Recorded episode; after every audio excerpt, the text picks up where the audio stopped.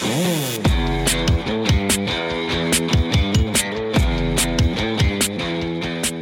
listening to The Bossy Type, your unconventional how to for building a bold business or personal brand through the power of words, and sometimes other creative stuff.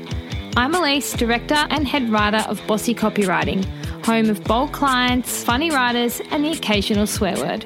Every Tuesday and Friday, I'll be sharing my bite sized wisdom, quizzing creative experts, and chatting with the brands you wish you were. So make a f- margarita and join me for The Bossy Type, where we make words and brands our bitch. Before we get started, a quick PSA. Head to bossycreative.com to download my very free, very juicy guide to building a bold brand. It's packed with loads of tips from Bossy's favourite creative experts and covers everything from copywriting to graphic design to social media to marketing to everything else. Okay, hit subscribe now because we all know you're going to forget, and let's get started. Hey, welcome to episode 15 of The Bossy Type. Okay, did you know the average person spends between 12 and 28 hours per week responding to emails? I feel depressed just reading that sentence. 12 to 28 hours. That is a hell of a lot of time you could be spending doing literally anything else. But I know that's not really realistic. And many of us receive hundreds of emails a day and no one's going to reply to them for you. So if you're spending that much time in your inbox, chained to your desk, don't you want to make it feel a little bit less like work? As you know, I am all about making emails more enjoyable to write and read. And today I'm going to share my favorite tips to do just that. This also works from a branding or tone of voice point of view because it means that your everyday emails will feel more conversational, more lighthearted, and more approachable. So it's perfect if that's how you want your brand to sound. Before we jump in, a quick thank you to everyone that has grabbed a copy of my new cover letter template to whom it may concern. If you haven't, I will add the link to the show notes, but basically, it is a pre written cover letter with personality filled with sections that you just have to add in your own details, whether that be a personality trait, some experience, an accolade or achievement. So you can make it really representative of you, but it means that you're not spending all that time writing a killer cover letter. So you can grab it from the link in the show notes or just head to bossycreative.com and visit the shop. All right, so making everyday emails more fun. Let's jump in. Tip number one lure them with your subject line. So, we're starting at the very start with the subject line, and I know it's tempting and easy to use a bland, basic subject line, especially if you're in a rush. But a fun subject line is a really quick way to give yourself and your brand more personality. It's also a cheeky way to make the recipient stop what they're doing and open your email because it's kind of like clickbait. They won't be able to resist. So you'll probably actually get a response back sooner if you have a pressing question to ask. So, as an example, say that you um, need help from someone in your team for a certain project you're working on. An okay subject line could be assistance with X project, but a better subject line could be lunch is on me if dot dot dot. So of course they're going to read that and they'll be like, I need to see what this says. And they're going to enter the email quicker and they're probably going to respond to you quicker as well. So you're not going to be waiting all day long. Tip number two, heat it up with a conversational opener. So, contrary to popular belief, you don't have to start every email with, Hope you're well. I know. And I think we've all had about enough of hope you're keeping safe in these crazy times. A conversational opener can instantly create rapport with the person on the other side, and you can make it tailored each time as well.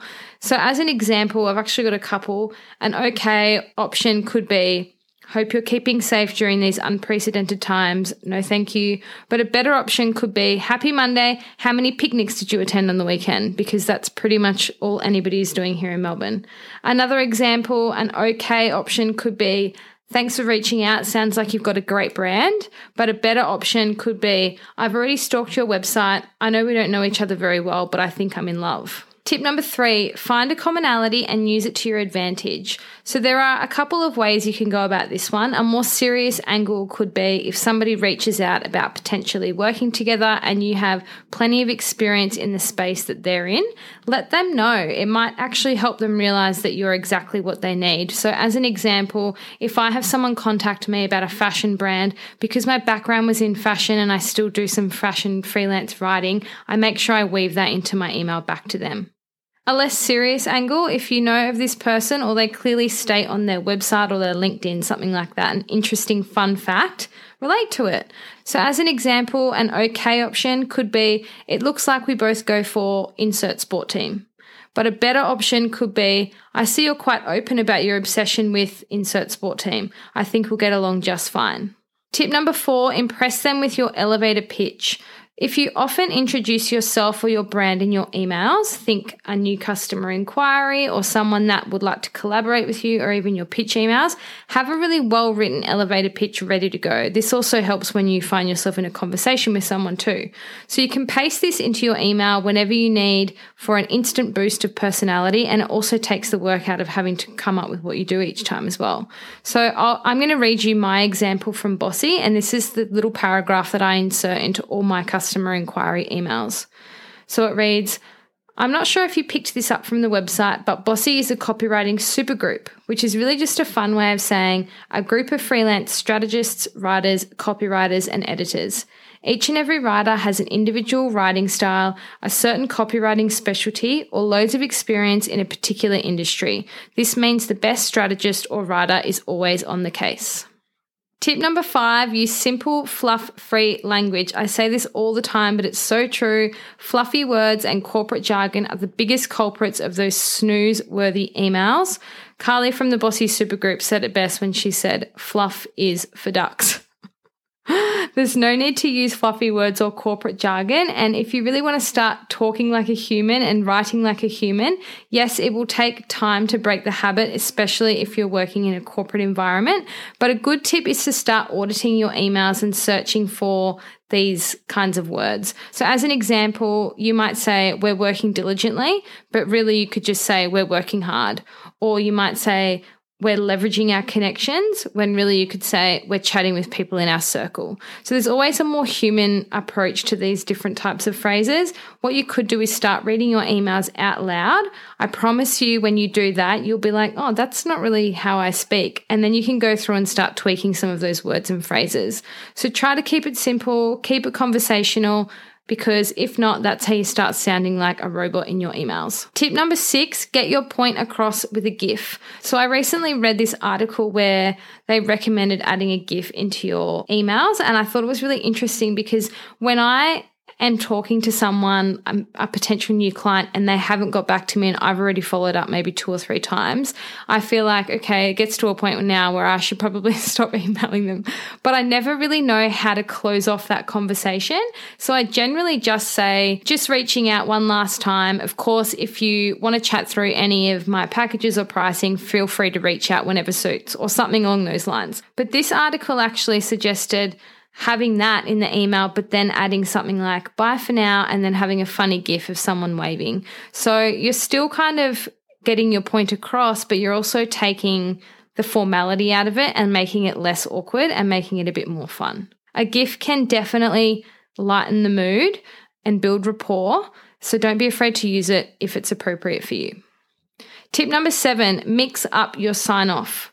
I'm about to blow your mind with a fact. Did you know you are not contractually obligated to finish your emails with kind regards. you won't go to jail if you try a different email sign off. In fact, mixing up your email sign off can only do good things for you. So let's try and use something that's not warm regards, that's not best, that's not kind regards. Obviously, read the room and the person you're emailing, but don't be afraid to choose an email sign off that represents you a little bit better.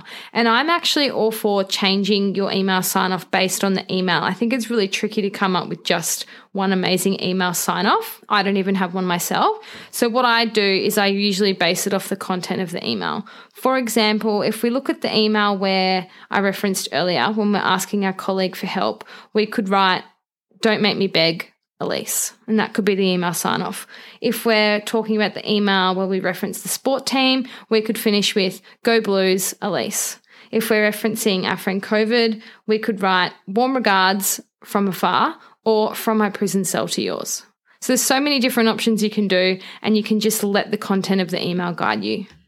Tip number eight, treat them to a surprise. So, another way to spike your email with a bit of fun is a surprise PS at the end.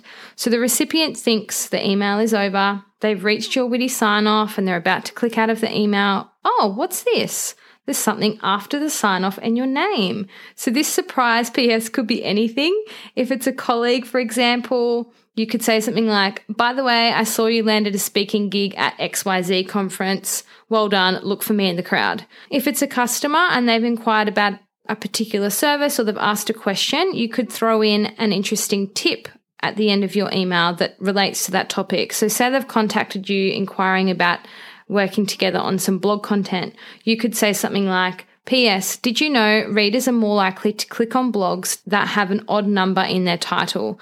Like 13 apps that will boost your productivity. So it's adding a little surprise, but it's also showing that you know your shit at the same time. Tip number nine give your auto response email a makeover. So it's time to ditch the boring out of office email. I get it if you work in a company and this is standard procedure, but if you have your own business or you're a freelancer, there's really no excuse. This is also a good idea if you have a super busy inbox and have a permanent auto response set. That's what we have at Bossy. So in that auto response email, let the person know that their message has been received. You'll get back to them in X amount of time. And then I would actually use it as a bit of a marketing tool to promote something else in your business that they can use to keep busy while they're waiting for you.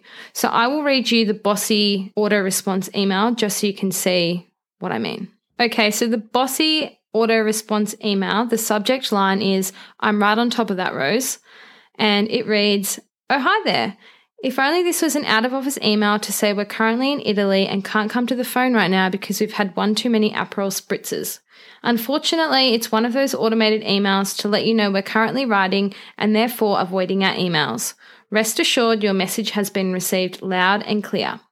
We'll get back to you within one business day, but probably sooner because checking our inbox is one of our favourite ways to procrastinate, second only to checking the fridge.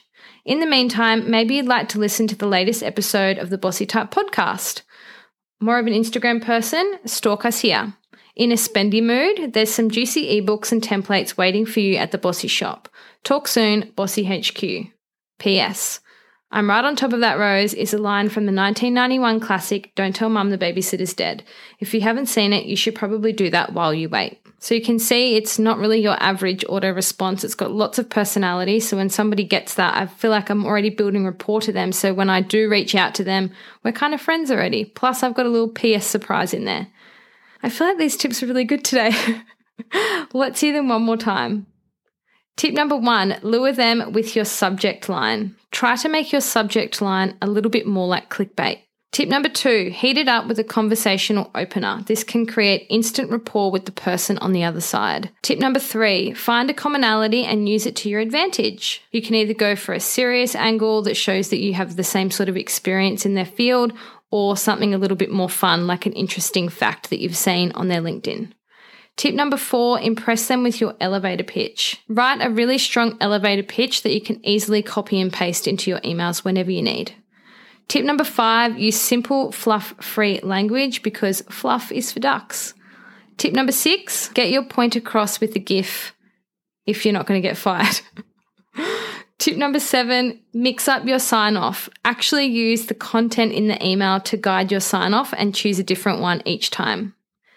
Tip number eight treat them to a surprise. Congratulate them for some of their recent work or maybe just add a did you know fact. And tip number nine give your auto response email a makeover. Make sure you let them know their message has been received.